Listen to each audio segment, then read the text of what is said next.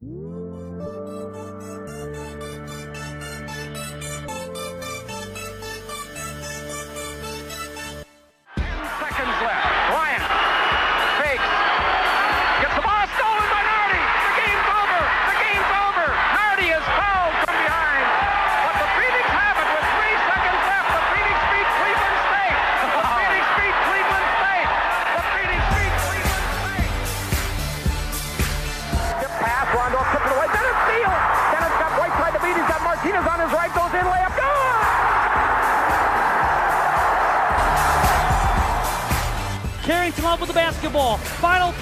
seconds. The dream, reality for the Green Bay Phoenix. The 18 year drought is history. The Green Bay Phoenix are going to the NCAA tournament.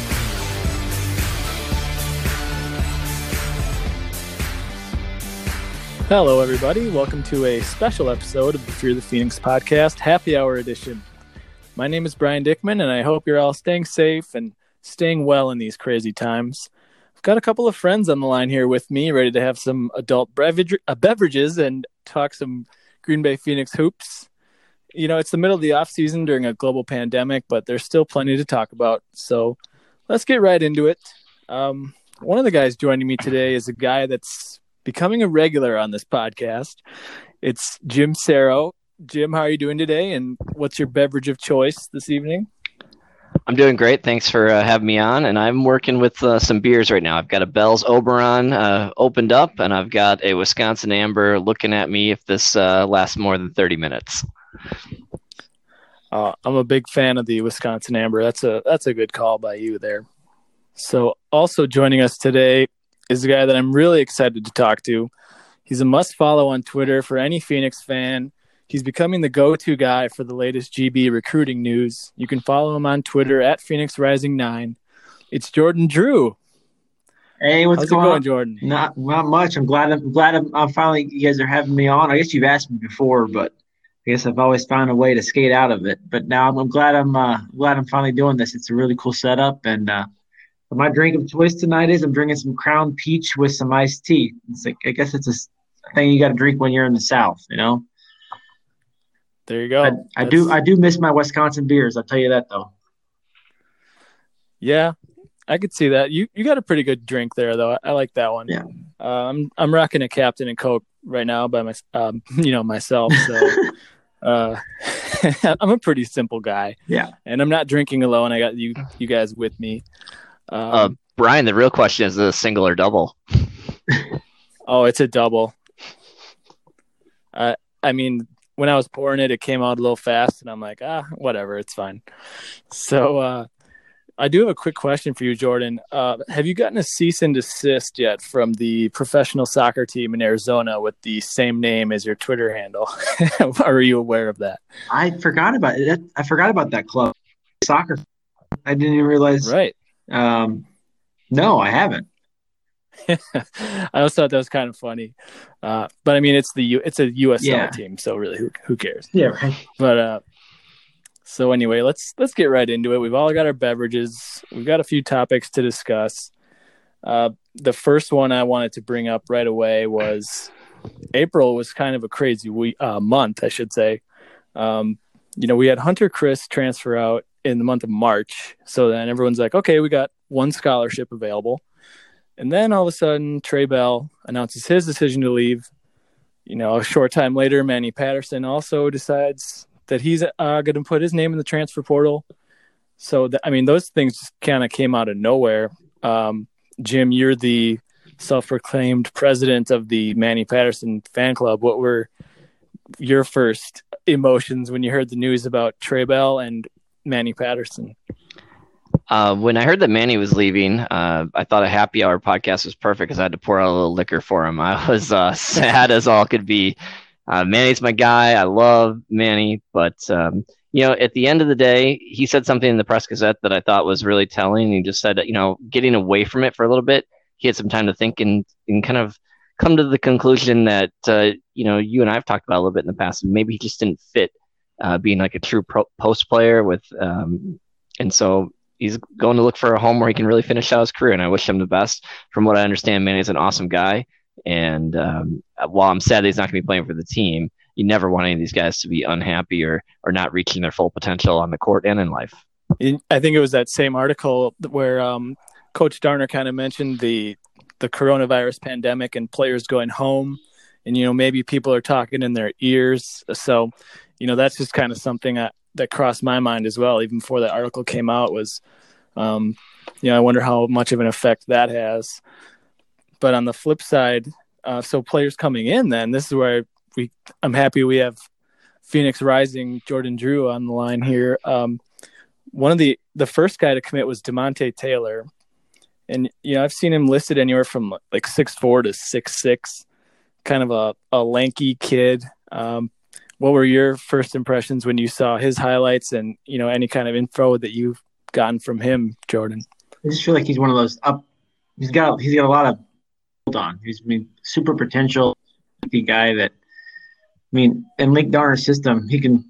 They want a player that can play four to five spots, and I feel fill that role, fill that role, and then he's also a player that we don't have to throw into the throw into the fire right away. We can give him a year or so to kind of you know get his game together, college basketball body ready, and and then you know just go from there. But I was I was excited about it just because he he has the potential to be the top a guy that can actually you know run Linc Darner's offense really well. Yeah. I think that's the, the key word there is potential. He he definitely seems like the kind of guy that, that oozes potential. I like him. Um, you know, he seems like he's going to be good on the defensive end, which I know we're going to talk about a little bit later as well. Uh, the defense, but um, you know, he definitely does seem like a an exciting prospect. Brian, if you don't mind, I could jump in on uh, for Demonte. Yeah. I thought it was really exciting for the spring signing period that um, they balance out the JUCO recruits that they had in the fall with a couple of high school guys, so it gives a little bit better balance to the classes for the program. And a guy like Demonte, uh, as long and lanky and athletic as he is, probably could really help uh, you know contest some shots and improve that three point defense. So I think uh, I love love love that signing, even though he's kind of an underrated under the radar recruit in terms of who else is recruiting him. It's just kind of looking at a guy and saying, "Hey, we think he fits, regardless of who else is uh, after him." So I really, I, I'm, I'm definitely into Demonte as a recruit. Yeah, that was well said. Uh, you mentioned two high school players, the other one being Terrence Thompson from La Crosse, Wisconsin, six foot eight. Um, I think most Green Bay fans were pretty united in their excitement for being able to land a player like that, um, especially after losing Manny Patterson. Um, you know, he he has a little bit of a different dimension than Manny. I know Manny did hit a couple of, or one three or a couple of threes. I can't remember, but uh, one singular. Yeah, that's right. He attempted a, attempted three of them, I believe, and he hit one of them. But uh, Terrence Thompson shot forty two point seven percent from threes, so uh, kind of a guy that can play inside and out, still be a big body defensively. Um, yeah, we don't get a lot of traffic on our message board, but that was one of the, uh, you know, that kind of news really, you can just tell it excited a lot of people um, being able to get a player like him. And, uh, you know, I think everyone agrees with that, right? Yeah, most definitely. I mean, I was super pumped when I saw that Green Bay was at his high school game. I don't know, was it like in February? um, Evan Flood tweeted it out. That's kind of when I started, you know, getting excited. Like Green Bay really has a shot at this shot at this guy. You know, because I mean, you're not going to drive three and a half, four hours all the way to was it La Crosse, Wisconsin, if yeah. you don't have a shot at this guy. So, um, super pumped, grabbed him and just watching his videos from high. I think he's really be a really solid player in um, for RP forty offense. He can stretch the floor. Um, yeah, it's. I think he's going to be able to butts in the seats at the Resch. So I'm excited. Yeah, I agree with that. I actually think he could he could probably step in and contribute right away. I think, uh, especially um, lack a little bit of size. So um, a player with his caliber can definitely step right in. At, at least I think so. What do you think, Jim?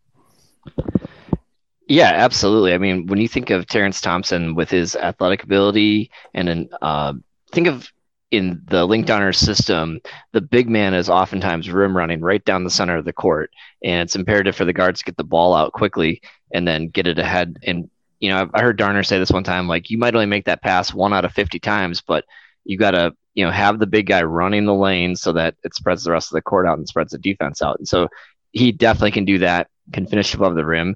And then anytime that you've got a guy, you know, who can catch and shoot from the three point line. I mean, he's not going to dribble into a three point shot, but he's going to be able to catch and shoot, and that's going to spread the court out for all of our other drivers that we have on the team. So I really like, uh, you know, adding some balance and, and having four years of potentially four years of a guy who, you know, was an A10 level recruit. That's a, a difference maker and a game changer and the kind of thing that also attracts other high level high school players in the region in the future that I think is something that the coaching staff can really build off of and uh, should be applauded for getting a recruit like Terrence Thompson in. For sure, yeah. You just take a quick look at his offer list. He had offers from, uh, you mentioned the A10 in Duquesne and, you know, other really good mid-major programs like Bradley and Missouri State. So, yeah, definitely um, a good high caliber recruit to land and definitely exciting. So the last piece that Green Bay added kind of came out of the blue as well. Um, you know, I was glad that they went this route though. They landed a junior college or excuse me, a division one transfer. Um, Donovan Moore from Toledo, six three guard.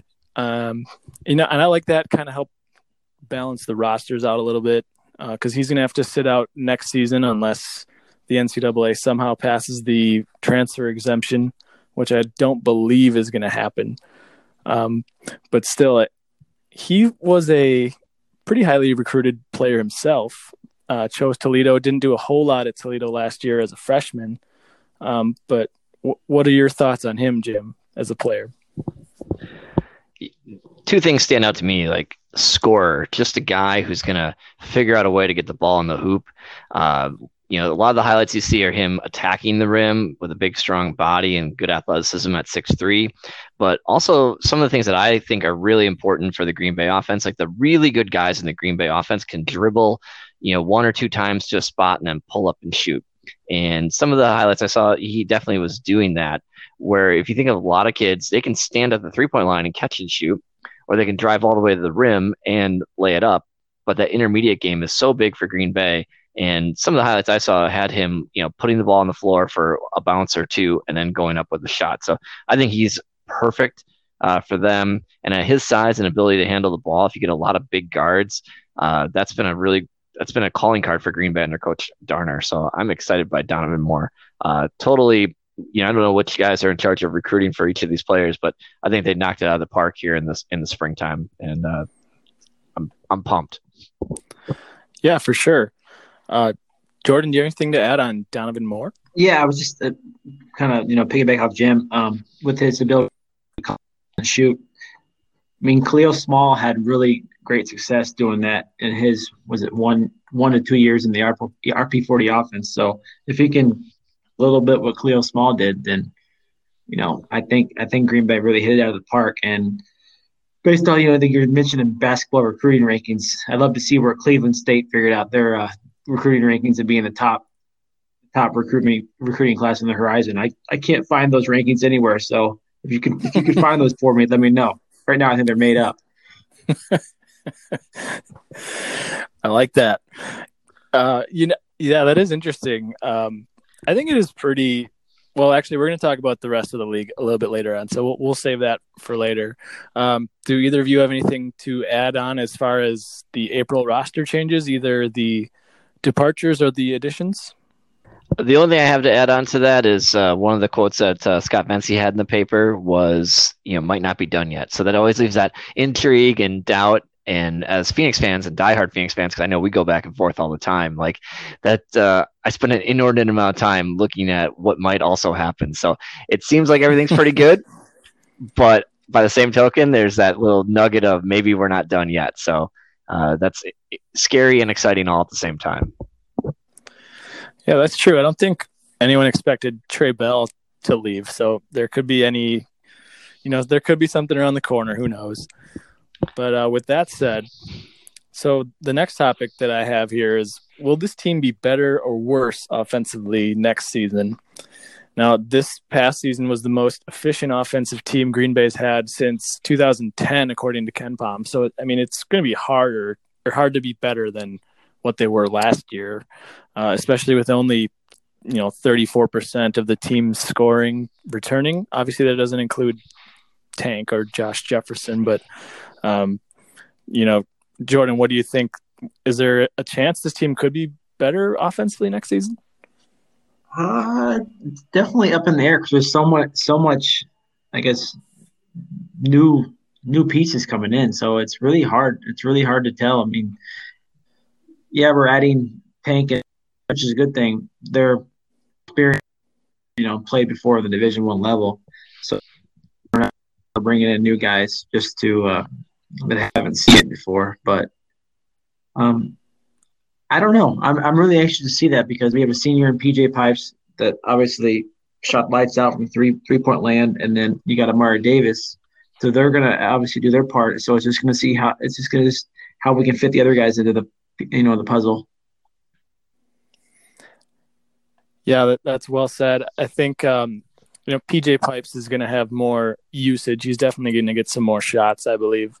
And then, um, you know, oh, I'm sorry, Jim. I, I don't want to step on your toes. What, what do you think, Jim? Are they going to be better or worse offensively next season?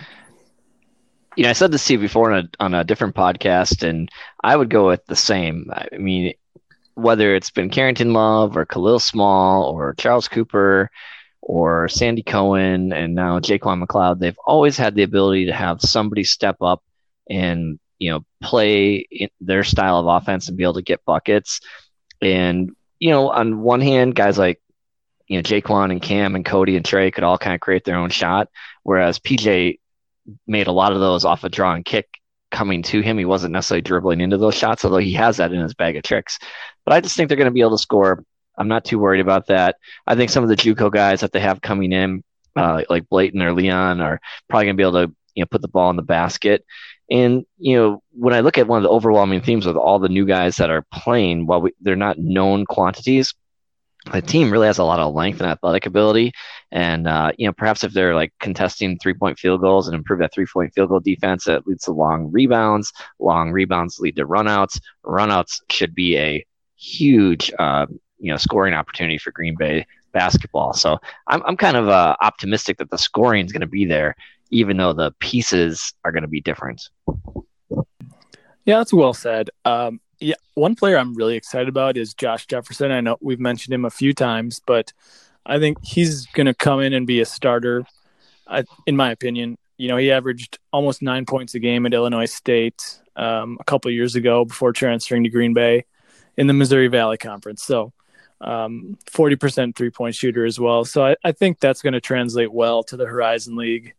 Um, really excited to see him you know he'll he'll be a double figure scorer in my opinion. Um, so on the flip side, defensively, better or worse next season, and uh, I'll you know add to that that this team was the worst defensive team efficiently uh, defensive efficient team according to KenPom. You know, in the KenPom era, they've never been worse than they were last year. So I don't think it can be worse, but you know, I I, I shudder at the thought of thinking it could be worse. What, what do you think about that, Jim? Uh, well, I in this Corona time, I had a little free time and I listened to one of the old podcasts I did on uh, the Horizon Roundtable with uh, Bob McDonald. He had me on, and I was doing the mid-season review for the 2018-19 season. And I said that the defense and rebounding was on a milk carton because it was missing for Green Bay at that point in time. So and that was two seasons ago. I didn't think the defense was that good. Last year, obviously, the metrics didn't look very good, and that was with guys like Cam and Hunter who are good on the ball, and PJ is good on the ball. Uh, whereas Jaquan and Amari maybe aren't so good on the defensive side. I know people are kind of hoping that Tank is going to step up, but the quote that I thought was kind of uh, scary from uh, Coach Darner is like, well, Tank makes up for a lot of mistakes, but you know, I'm one of those guys like, well, why are we still making mistakes? we shouldn't need a guy to make up for all the mistakes. um, I do, I do think the the JUCO guys like Blayton and Paris are probably going to come in, and depending on what happens with uh, Terrence Thompson and Demonte Taylor, those guys are probably going to be good on, for the defensive effort. Um, ultimately, though, when I, I, did some research, and this is going to go in the Wayback Machine here, and Linc's uh, championship team at Florida Southern in the Sunshine State Conference, there's nine teams, and this is the year they won the D2 title. They were seventh out of nine in field goal percentage defense, uh, seventh out of nine in three point field goal percentage defense, and fifth out of nine in rebounding margin. Um, and then for defensive rebounding, they were fourth out of nine, and offensive rebounding, fourth out of nine.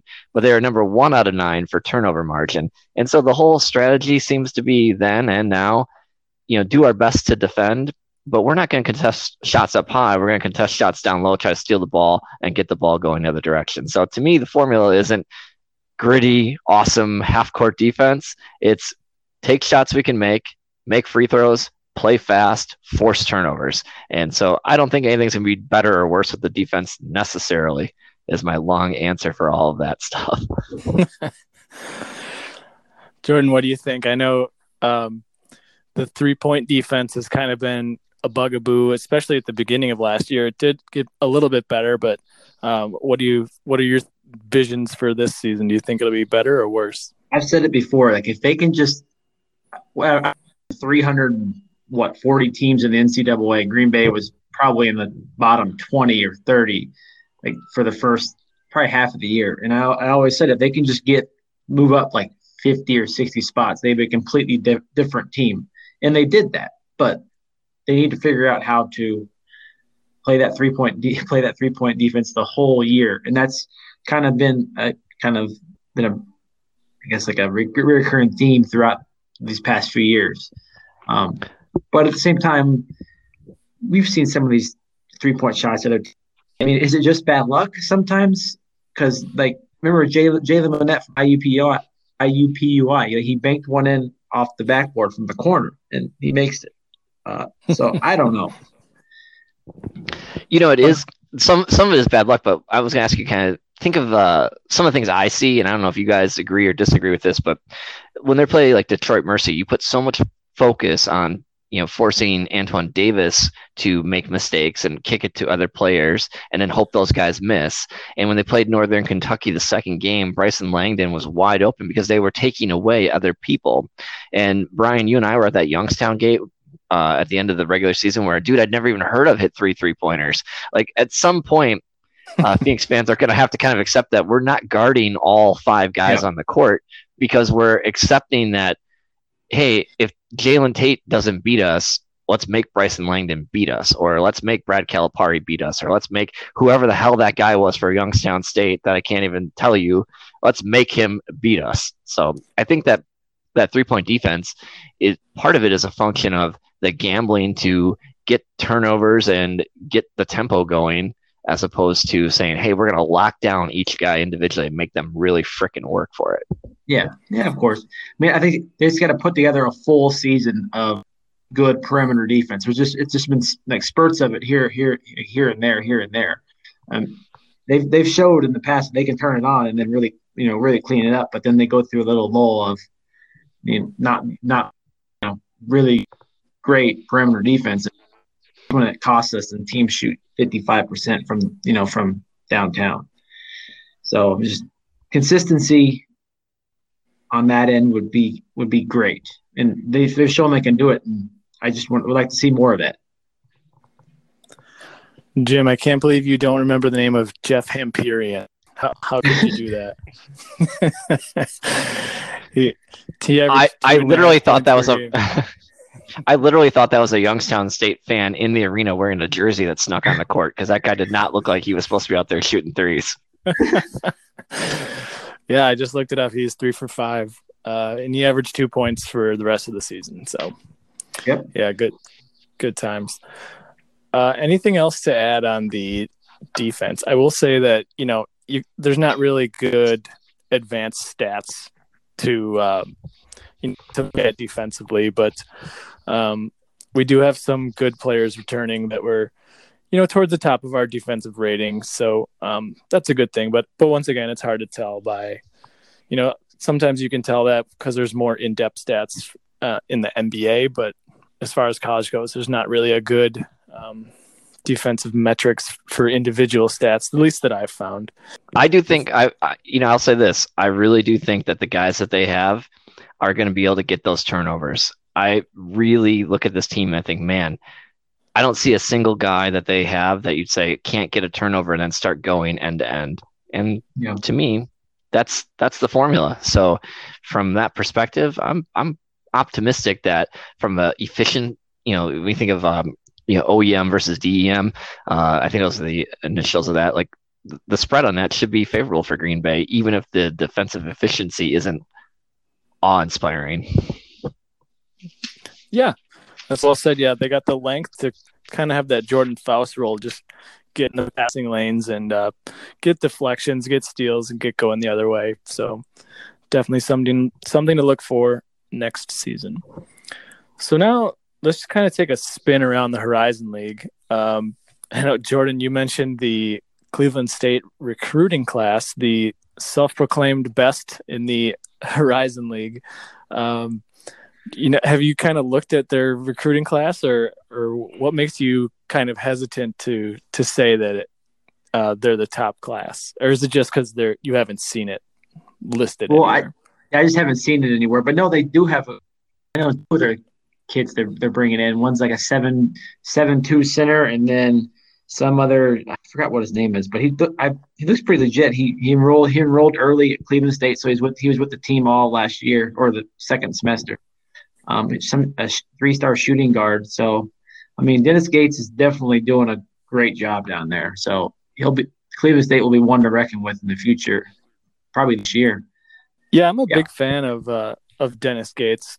I, I was at that Cleveland State game at, at the Resch Center, and I was kind of watching how he was interacting with his players, and you can tell he he, he uh, his players genuinely like playing for him, and um, he he just seemed you can just kind of tell he's he's a good coach, and um, we'll see if he can actually beat some good teams. I know they were picked to be last uh, this past season, and then they kind of exceeded that expectation, so he was the co-coach of the year. But um, Jim, any thoughts on Cleveland State?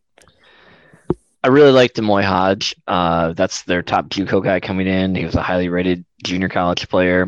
Uh, there is a guy that creates his own shot, which is something that Cleveland State players couldn't do last year. I mean, they played balls out, but they didn't have anybody that could, you know, really, really get their own basket, which is why they got outscored, even though they played great defense. Um, Hodge is perfect for that. Alec Oglesby is the guy that Jordan was talking about that's enrolled early. Uh, you know, could be a nice player for them. Don't know a lot. The big kid, the seven two kid, um, I'm just give you a Brian Wardle quote when they got Alec Brown. The big kid, you know, was he's uh, tall and skinny and doesn't appear to be overly skilled yet, but he's also seven two. But uh, I remember when Green Bay got Alec Brown, uh, Wardle said, "Hey, there's a reason we got him," which is, you know, if he was seven two and could play right now, that he wouldn't be, you know, at Cleveland State. Uh, so I agree with Jordan. I think their recruiting class is severely overrated. Two of their JUCO guys are D2 transfer ups, so they were D2 when JUCO and now coming to D1. not saying D2 guys can't play, but um, I, I just don't see the reinforcements that are needed to take a uh, seven win team in conference. A team, by the way, that only was 6 0 against UWM, Detroit Mercy, and IUPUI, and then 1 and 11 against everybody else in the league. I don't see these guys being enough to take them from 7 and 11 with no with only one quality win to suddenly being top of the league.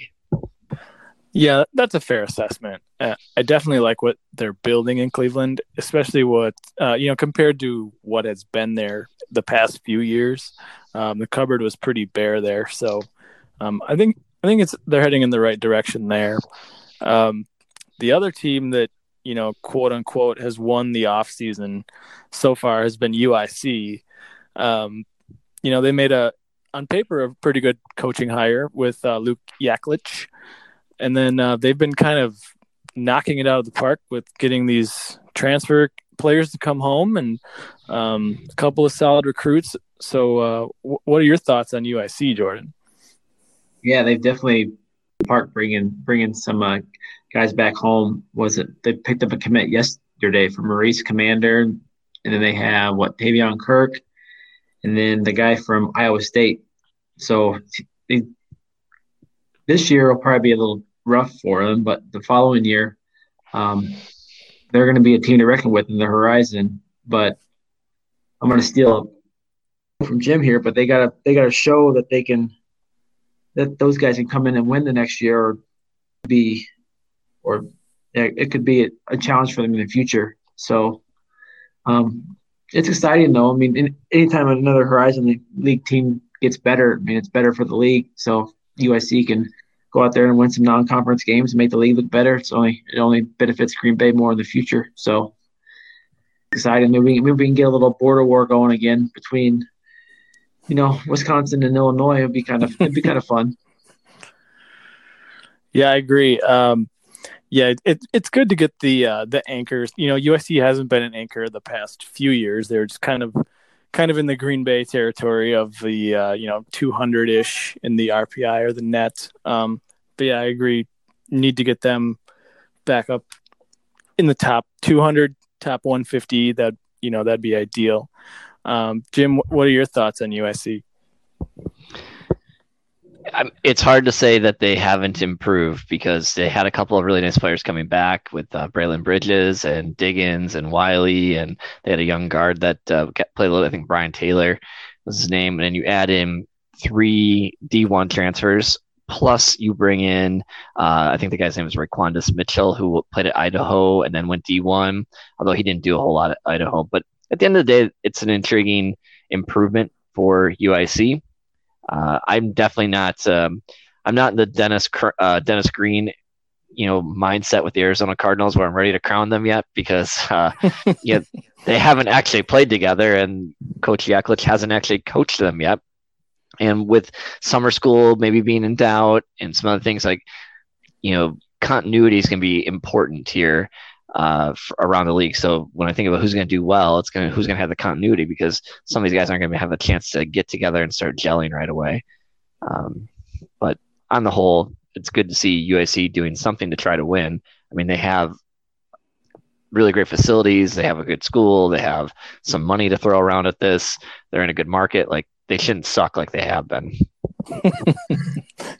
One thing I'll add is, you know, Yaklich more of a defensive minded coach. So I think that will help in year one, as we saw with Dennis Gates. Um, you know, get your guys playing defense and then, you know, see what happens. So I, I think they will be kind of a, you know, a mid table, mid league kind of finish team. Um, hey, Brian, I know you're big into this stuff uh, with like KenPom. Weren't they pretty good on the defensive efficiency ratings in, within the Horizon League. I thought they're one of the higher rated defensive teams, if I'm not mistaken. Do you know off the top of your head? Because when, when I watched them play, I thought they played so lazy. I mean, and but then when I saw the stats, I'm like, I think they're pretty highly rated defensively. So that's been a calling card for some of the guys on that team, at least from what I could remember off the top of my head. Yeah, you're right. Um, I just brought it up here. They were 115th last year in defensive efficiency. Uh, you know, obviously they were really bad if efficiency wise on offense, just because they're they had a bunch of guys chucking it up all over the place. They turned the ball over more than almost any team in the country. Uh, so yeah, you got a good point there that they were pretty good defensively last year. Did did UIC lose any of those guys? Did, did they transfer, or did Yaklich be able to keep a bunch of the? Um, they had graduation, Ferguson, Boahen, and uh, Ottey were all seniors. So those yeah. and Jordan Blount were all seniors. So those four guys are gone. Uh, so they have Braelen Bridges, Michael Diggins, and I think it is a DJ Wiley. Uh, those right. are three guys that, that played and should be returning to go with the guys that you mentioned coming in. And depending on when those guys that are coming in are able to play, you know, if they're getting waivers and able to play right away, or if they're going to be out a year. So their roster is really one of those things that is in flux because we don't know which guys are going to be able to play in the 2020-21 season if we have a 2020-21 season. yeah. Yeah, they have a lot of uh, a lot of size returning, but yeah, definitely lacking in in the guard play. But you guys mentioned some names of guys coming in, so it'll be uh, that'll be one to watch for sure. Um, you know, any other Horizon League team this offseason kind of do anything good you know, uh, in your minds? We had a few bad ones. Obviously, Oakland had uh, another transfer. Um, you know, I don't want to say epidemic, but uh, you know, a lot of transfers from Oakland. Um, IUPUI still doesn't have a coach, and we're in the middle of May. Um, so, I mean, I guess anything good or bad that you guys have been keeping an eye on around the league? If you, uh, Jordan, if you don't mind, I'll jump in first. Like my my keys around the league, the big dominoes that still fall to me are what happens with Quisenberry in terms of I don't think he's going to the NBA, but I don't know for certain that he's coming back to Youngstown State. I mean, he might get some feedback that says you need to play up a, a level, and some of the IUPUI guys are in that same boat with like uh, Marcus Burke as an example. Uh, something else I thought kind of stood out around the league. The league went with a lot of junior college recruits. Um, you know, UWM went that route. You have um, Cleveland State going that route. You have Northern Kentucky going that route. You have Green Bay going that route. So, you know, you're adding experience. So we'll see if the, that lifts the league up a little bit. I thought Fort Wayne coming in, we don't talk about Fort Wayne a whole lot, but I was listening to the uh, Horizon podcast and they were talking about their three point field goal percentage wasn't very good. So, but they added a lot of shooters. So that's going to put pressure on a team like Green Bay that doesn't play a very good three point field goal, three point field, three point shooting defense to uh, do well there. And uh, the last thing I was kind of looking at is there's still three teams to me Detroit, Wright State, and Northern Kentucky that are still adding pieces that don't have 13 scholarship players right now. So the league is still maybe in flux in terms of changes. Jordan, do you anything uh, good or bad that you've seen from around the league so far this offseason? It's just it's been kind of weird. I feel like the two you know two heavy hitters in the Horizon League, Wright State and Northern Kentucky, they've had pretty quiet off seasons. I haven't really heard a lot um, from them, especially Wright State. As Wright State, who have they added this year? So they actually signed a kid from uh, my high school. So shout out to Alex Huibregtse. Uh, oh yeah, from Grafton, right? Yeah. He his only other offer is from Milwaukee, but he's a he's a talented guard. I think he's going to be more of a point guard in college. Yeah. But um, yeah, they added him. Uh, they added a six seven forward. Uh, what was his name? Andrew Welage, and then they added another uh, kind of a project player. Um, so yeah, you're right. Not nothing too too crazy from Wright State. I think that oh, Welage guy is uh his comes from a, a family of basketball players. I'm pretty sure that there was a kid at San Jose State with the same last name that ended up going to Xavier for his senior year that uh, was really pretty good, and I'm pretty sure that that kid comes from the same bloodline, so he might actually be a player. Yeah, and, and uh, Northern Kentucky kind of um, they had a bit of you know the transfer bug bit them a little bit, and um, obviously they had some really good talent graduate so it'll be interesting to see what kind of season they have really put the uh, really put Darrin Horn to the test after a pretty good first season uh, at Northern Kentucky. So that brings me to the next question. Kind of, I, I guess, basically, if you had to pick a top four in the Horizon League right now, what would it look like? Obviously, it's very early. It's assuming there is a season. Um, so, Jim, do you want to go first? What would your top four look like right now? Yeah, uh, number one, I've got Wright State. Uh, I subscribe to the WWE theory. I think it is if you want to be the man, you got to beat the man. And uh, you know they got they still have Nagy, they still have Loudon Love, they have Tanner Holden, they have Jalen Hall, they have uh, Tim Finke, who is a transfer from I believe Grand Canyon, but was highly rated out of high school.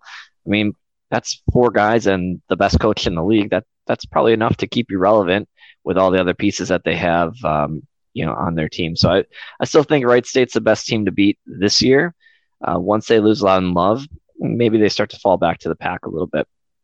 Uh, number two, if Quisenberry returns, I like Youngstown State.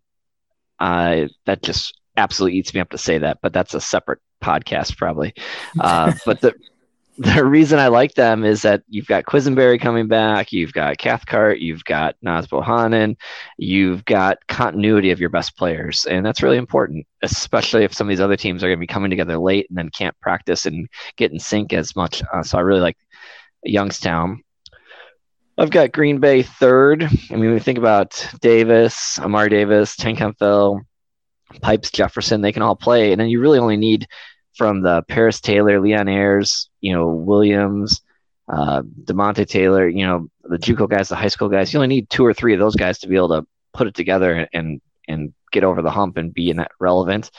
And for for those of you that don't like Coach Darner's contract, you know he's going to figure out a way to stay in the top four. I mean, come on, he gets paid for that. So uh, I got Green Bay third, and then last I've got Oakland number four. Uh, I actually think they have the best recruiting class in the Horizon League, not Cleveland State. I really like. Uh, they got a point guard, Jalen Moore, that I really, really like. He's little, but he can just get anywhere he wants and get shots up. You have Rashad Lefty Williams. too. Yeah, lefty. I love those lefties. We're loaded with lefties, by the way, in Green Bay. We're just killing it with Yeah. lefties. At some point, I think we're gonna have a five lefty lineup out there if we keep going. um, but you got Jalen Moore get anywhere he wants to on the court and score. You got Rashad Williams, who, if he's not bringing the ball up, he can't be as much of a ball hog and probably improves his efficiency. You've got Oladapo and Kangu. That's four pretty nice players. And then they've got some, you know, talented, albeit inexperienced guys coming in that I think will be able to help them compared to what they had in the past. So I like those as my top four. Um, and I already talked about Cleveland State and their record against good teams. So I think they've got more work to do than people are expecting them to do. They're kind of my team of people are going to pick them high, and I think they'll be more middle of the pack. Jordan, It's hard to follow right there. Um, you Yeah. tell me, like Green Bay is definitely going to be in the top four. So now where they're at in the top four, you know, who knows? Um, third is third is about right though for Green Bay. Uh, they have the they have the experience coming back, um, but they got to put it all together. But okay, I'll start from the top. So yeah, Wright State number one. Um, Loudon Love. It's hard to beat. He's the player of the year. Um, yeah, not many player, not, not many other teams in the league have someone to, uh, you know, deal with him. Um, two, yeah, Youngstown State, I believe that as well. Naz Bohannon was one of my favorite recruits that didn't end up in Green Bay. Green Bay originally had offered him. And now he's turned into be like, you know, an incredible player over there. Um, but I guess it all kind of depends on what Quisenberry does too. If Quisenberry doesn't come back, I don't see them being number two then. Um, maybe Oakland would slide up in front of them. So, and then three and four, I'm to put, uh, I can't really decide, but between Oakland and Green Bay. Coach Kampe's a great coach. He's going to put his team together well. Yeah. Um, and Green Bay depends on how they play their defense. So I'd say, yeah, Wright State, Youngstown State, if Quisenberry comes back. If not, I'd probably drop them to five. Then Green Bay, Oakland. You think about Oakland next year. They had uh, last year they had those two big guys, and nobody could really match up with them. But they had like no guard play at all. And then this year they've got really nice guard play, and you're looking at the roster going, "Well, I hope some of these big guys can do something and that are kind of coordinated." So they're kind of having a role reversal. But I'd rather have more guards than big guys because the league, you know, they couldn't do anything. They couldn't, they couldn't get the ball, you know, barely over half court with some of those guys they were playing last year. So I think that I think they're due for a, a nice step up at, in Oakland for sure. Yeah, now that I'm thinking about neither one of us included Northern Kentucky, um, I think we're going to be paying the price for that on Twitter here probably when after this thing gets posted. I know, especially one guy is going to getting after us. I'm not going to name any names, but I'm sure you know who it is. Yeah, If don't- you're in, don't if you're into into if you're into alliteration, then you know who it is. But uh, I, yeah, I, I'm not too worried. I mean, they don't have a complete lineup. It's hard. You're asking me today on you know May 11th to pick, um, or was it the 12th? I don't. Whatever. Every day is Tuesday. Um, you're asking me to pick today. They don't have a complete lineup, and they've got you know they lost a lot. They've got Faulkner coming back, but that's like the only guy they have coming back that really made an impact for them. I mean, they're going to be relying on total unknowns for their team. It, it's not unreasonable to pick them a little bit lower. It's not that I don't think they have a good program. It's not that I don't think that they could do better. It's just you're asking me to be totally guessing compared to what other teams have that I can see today. Uh, you know, putting it together. So they can think- come at me. Come at me all you want. I'm at Jim Saro on Twitter. Now, do you think it's completely out of the water? Tyler Sharpe's done because I know they were trying to hope that he could come back a year. You think that's done for? I mean, I, I think it's ridiculous, but you know, what are the rules? I mean, it seems to me that based on the rules, he's done. But based on the rule, I think the rules are freaking ridiculous, and he should be able to play for Uh, sure. but even if he even if he's coming back, I mean, they still lost Dantez Walton. They lost Jalen Tate. I mean, they lost their two other really good players. It's natural to think that they're, you know, going to have a, a fallback. I mean, they Mhm. they don't grow those kind of players on trees. And you know, in in their case, I'm not knocking Darrin Horn because I think he's a great coach and a great hire. But uh, John Brannen, you know, found Drew McDonald. He found Carson Williams. He found Tyler Sharpe. He found Jalen Tate. He found Mason Faulkner. He found uh, the kid that went to Western Carolina and, and declared for the NBA draft. Like that dude knew what he was doing at a really high level and developed players at a really high level. He had Chris Vogt. I mean, there's a lot of guys that Brannen brought into that program. We haven't seen what Horn can do yet. So again, I just don't. I don't think it's unfair to you know say maybe fifth, sixth, seventh, somewhere in that range. And if there's a fan base that needs a little humbling, it's got to be them. Come on. Yep. I think we can all agree on that. Um, Tyler Sharpe, by the way, played in seven games, 11 total minutes at Louisville. So yeah, that, that does kind of suck for him that that cost him a year, but um, you know that that's just how it goes, I guess. Um, so we do have the same top three, all of us. I like Wright State number one. Uh, you know, Jim said it. They're they're the best until proven otherwise. Um, I have Youngstown State with Quisenberry coming back. Uh, you know, that's a big caveat.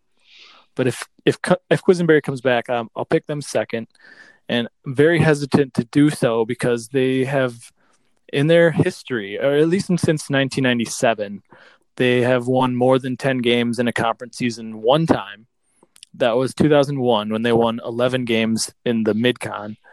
Uh, they have only won 10 games in the Horizon League twice now.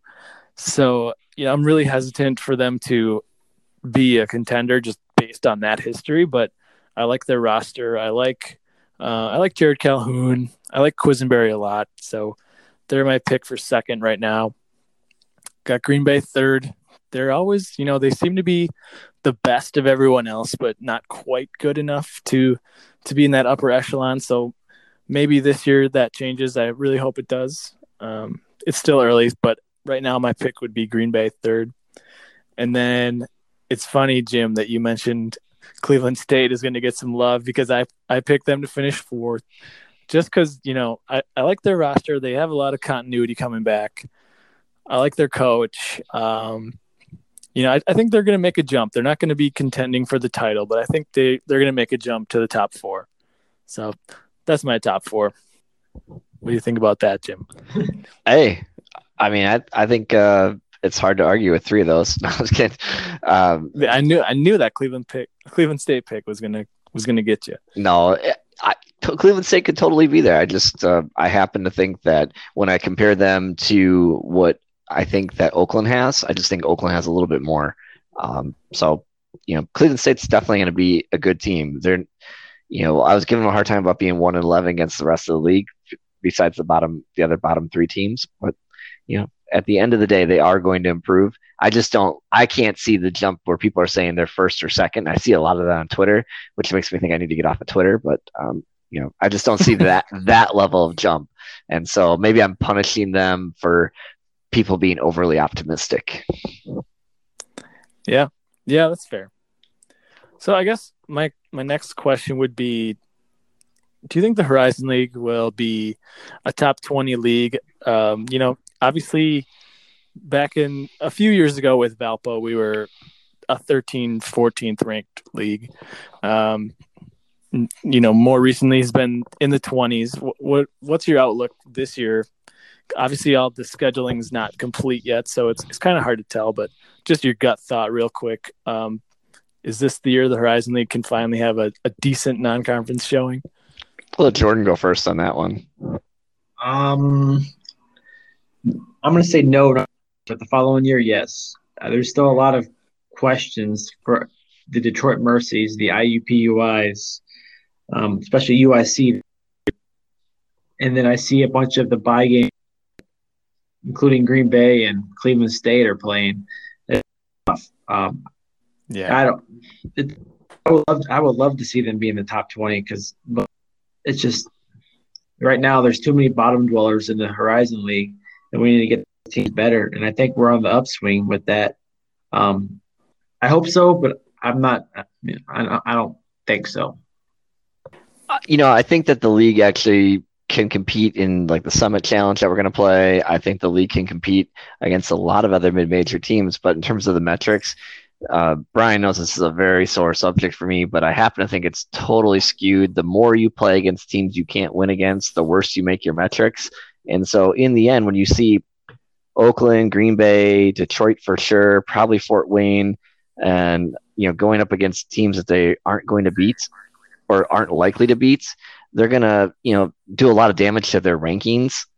And I know the net formula is changing, but at the end of the day, you if you look at going up against the high major teams and losing by 20 points, that means somewhere in there your offense wasn't efficient and your defense wasn't very efficient. And those are some of the key components for the Ken KenPom and for the net. And so I just don't see that the non conference, especially if teams are hurting for money where they're going to start playing a lot of buy games, uh, is going to go very well for the league. The only thing we can hope is that every other league around us plays more buy games too, and then kind of tanks their own numbers. But um, you know, I'm not, I'm not sure.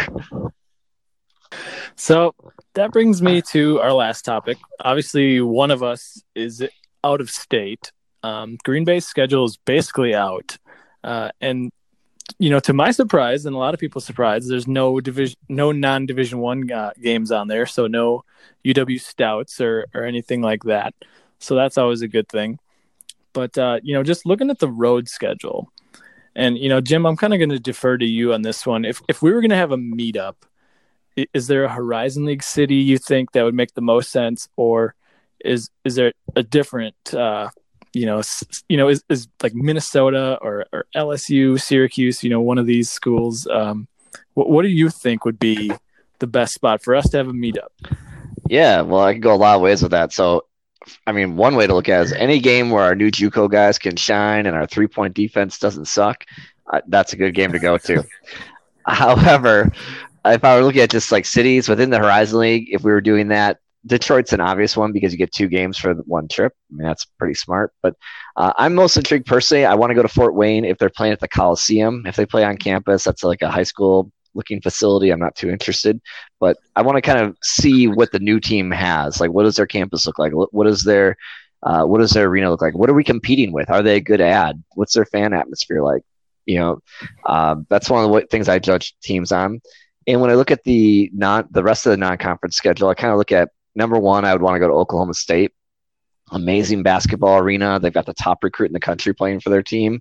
I think that'd be fun. It starts the season off. You know, your euphoria is high. The popcorn just smells better, and the the squeak, the uh, screech of the sneakers just sounds better at the beginning of the year. Uh, Minnesota, close by, easy trip. And then I would go um, Summit League road game. You know, going on the road and winning is fun. And I'd go Syracuse last because that's you know iconic program and uh, Boeheim's getting up there. I think he's 76 years old. I mean, there's not going to be too many more opportunities to see a guy like that uh, in person. So that's kind of my order of a road trip. But I think the key point in all this is that we kind of talked about this, maybe going out and doing a road trip. I, you, if anybody knows me, they know I go to road games. Uh, Jordan goes to some road games. I think the key point in all this is doing a Fear of the Phoenix road trip. Anybody that's listening to this, let's do this. Let's make it happen. Let's get some people together. Let's have some fun. Let's make basketball fun again. 2020, 2021 is going to be a year that Green Bay basketball is fun again. Let's do it. I'm in. I'm, I'm ready to book right now. Let's go. Let's go. I'm in. Jordan, uh, any so if you're looking at the non-conference schedule or even you know conference cities, what, what would be your top I don't know three that you would want to go have a meetup. Well, at. since I kind of live out of state and I don't get to attend too many games, I'd probably all about all aboard doing the you know two for one. So Detroit, um, so I can knock, knock out two games, so I can you know get as much Green Bay basketball as I can. Um, so non-conference, it'd be yeah, it'd be cool to go to, to LSU, especially during the winter time. Go down to uh, Baton Rouge, so it's not so freezing. But but my travel plans for this year are I am going to come up to Green Bay for a hope when the once the schedule comes out for a Thursday Saturday game. So hopefully we get a Thursday night and then a Saturday night game, and then kind of make a big weekend trip out of it. So that's my travel plans this year, and then of course the uh, the Horizon League tournament um, in, Indiana, in, in, in Indianapolis. So um, that's what I'm most looking forward to, especially that Green Bay trip. It's going to be a blast. One heck of a weekend. Yeah, that's that's assuming that the uh, the conference keeps the the schedule format the same as they have, which I hope they do because I, I kind of like the Thursday Saturday or Friday Sunday. Yeah, so I, guess, uh, I hope they do keep that. I forgot what that team that could that could change, but I, I hope not. I hope it's two two games over the weekend or weekend.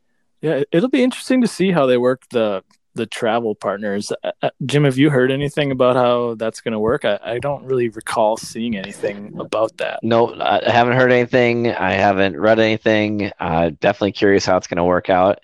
I think you know, in the end, one thing, and I haven't thought this all the way through, but perhaps periodically you play Tuesday, Thursday, Saturday, you know, make like a big swing out of it. Like it wouldn't take that much if you're Fort Wayne to play UIC, then Milwaukee, then Green Bay, and then go back home. So maybe that's something that will work out. I mean, you're not gonna have to do that all the time, but it definitely keeping that to the best of their ability, keeping on the weekends helps attendance, helps fan interest. Like the reality is nobody's gonna go to these games on a Monday or Tuesday Oh wait, what day are the championship games played on?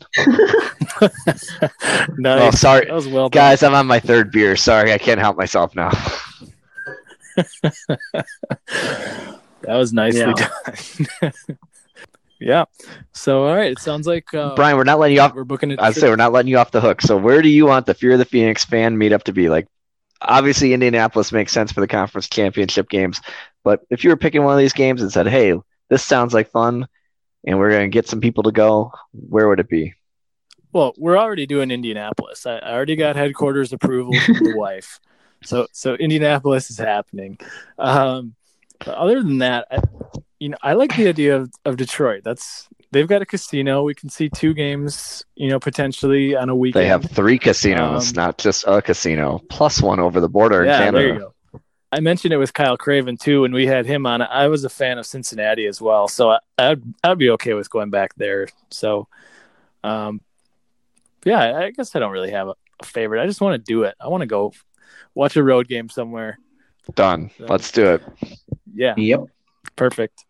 All right. Well, you guys got anything else? This has been a a good happy hour. Yeah, I have one last thing, if you don't mind, um, off the script, I suppose, but. We are obviously in a challenging time with uh, coronavirus and everything that's happening. One thing that I think is really important for sports fans to remember is that you know the University of Wisconsin Green Bay. If you're a Phoenix fan, um, you know the university on its whole isn't flushed with money. The athletic department obviously doesn't have money coming out the wazoo, so to speak uh, anybody that's looking around and, and see what's happened, you know, they had the day of giving was postponed, postponed the steak fry was postponed, the uh, golf outings are up in the air right now. We're looking at multiple buy games. Anybody that's still doing well and you know has the ability, give uh, Shane Starr a call and see if you can help out financially. Like every little bit helps and uh, become a Phoenix Fund member if, if you can, because that's the engine that drives uh, everything for the university. Um, they do a fantastic job. Last year, they had in the fiscal report for the university, I believe like 30% of all donations to the university come in for athletics. And so, just a little shout out for those guys. I mean, they're not going to ask because of the times and what we're facing, but as a fan, I'm going to ask if people can. It's what really is going to differentiate uh, winning and losing for programs going forward and differentiate, you know, are we going to stay in the mid major or are we going to be heading towards low major? And I, personally don't want to be in that low major category. So that's my little shout out. Uh, thanks again for having me. Uh, Jordan, it's awesome to be able to have uh, you on the podcast this time. And it was a lot of fun. Yep. And I look forward to doing it again. For sure. And I'll take one last plug in there. Uh, I always enjoy people getting on there and posting on the message board. So want to talk Phoenix basketball, please get on that message board and um, post because I'll be one of the first first people to talk back to you um, it's a good way for all of us to keep in contact and you know just talk basketball, especially in these times. There's not much else to do, but we got an exciting yeah we got an exciting year coming up, um, and I would you know love to chat about it, and you know maybe we can get our own Fear the Phoenix battle royale going of you know multiple Phoenix fans just talking basketball and you know getting excited about the year. Damn, that's that's a great idea. I'm in. Look at that. You you come on the podcast once and you're full of ideas. I love it. What, what's the website for that uh, message board again? That would be fearthephoenix.proboards.com. Check it out. Well, thank you guys so much. I, I really appreciate it. Um, this was fun. I've had a couple of Captain Cokes. Um, I'm feeling good. I Hope you guys had Yeah. fun and let's do it again soon. It's it's a long off season. Who knows how long the quarantine will last? So let's do this again soon. Yep, I agree. Thanks for having me on.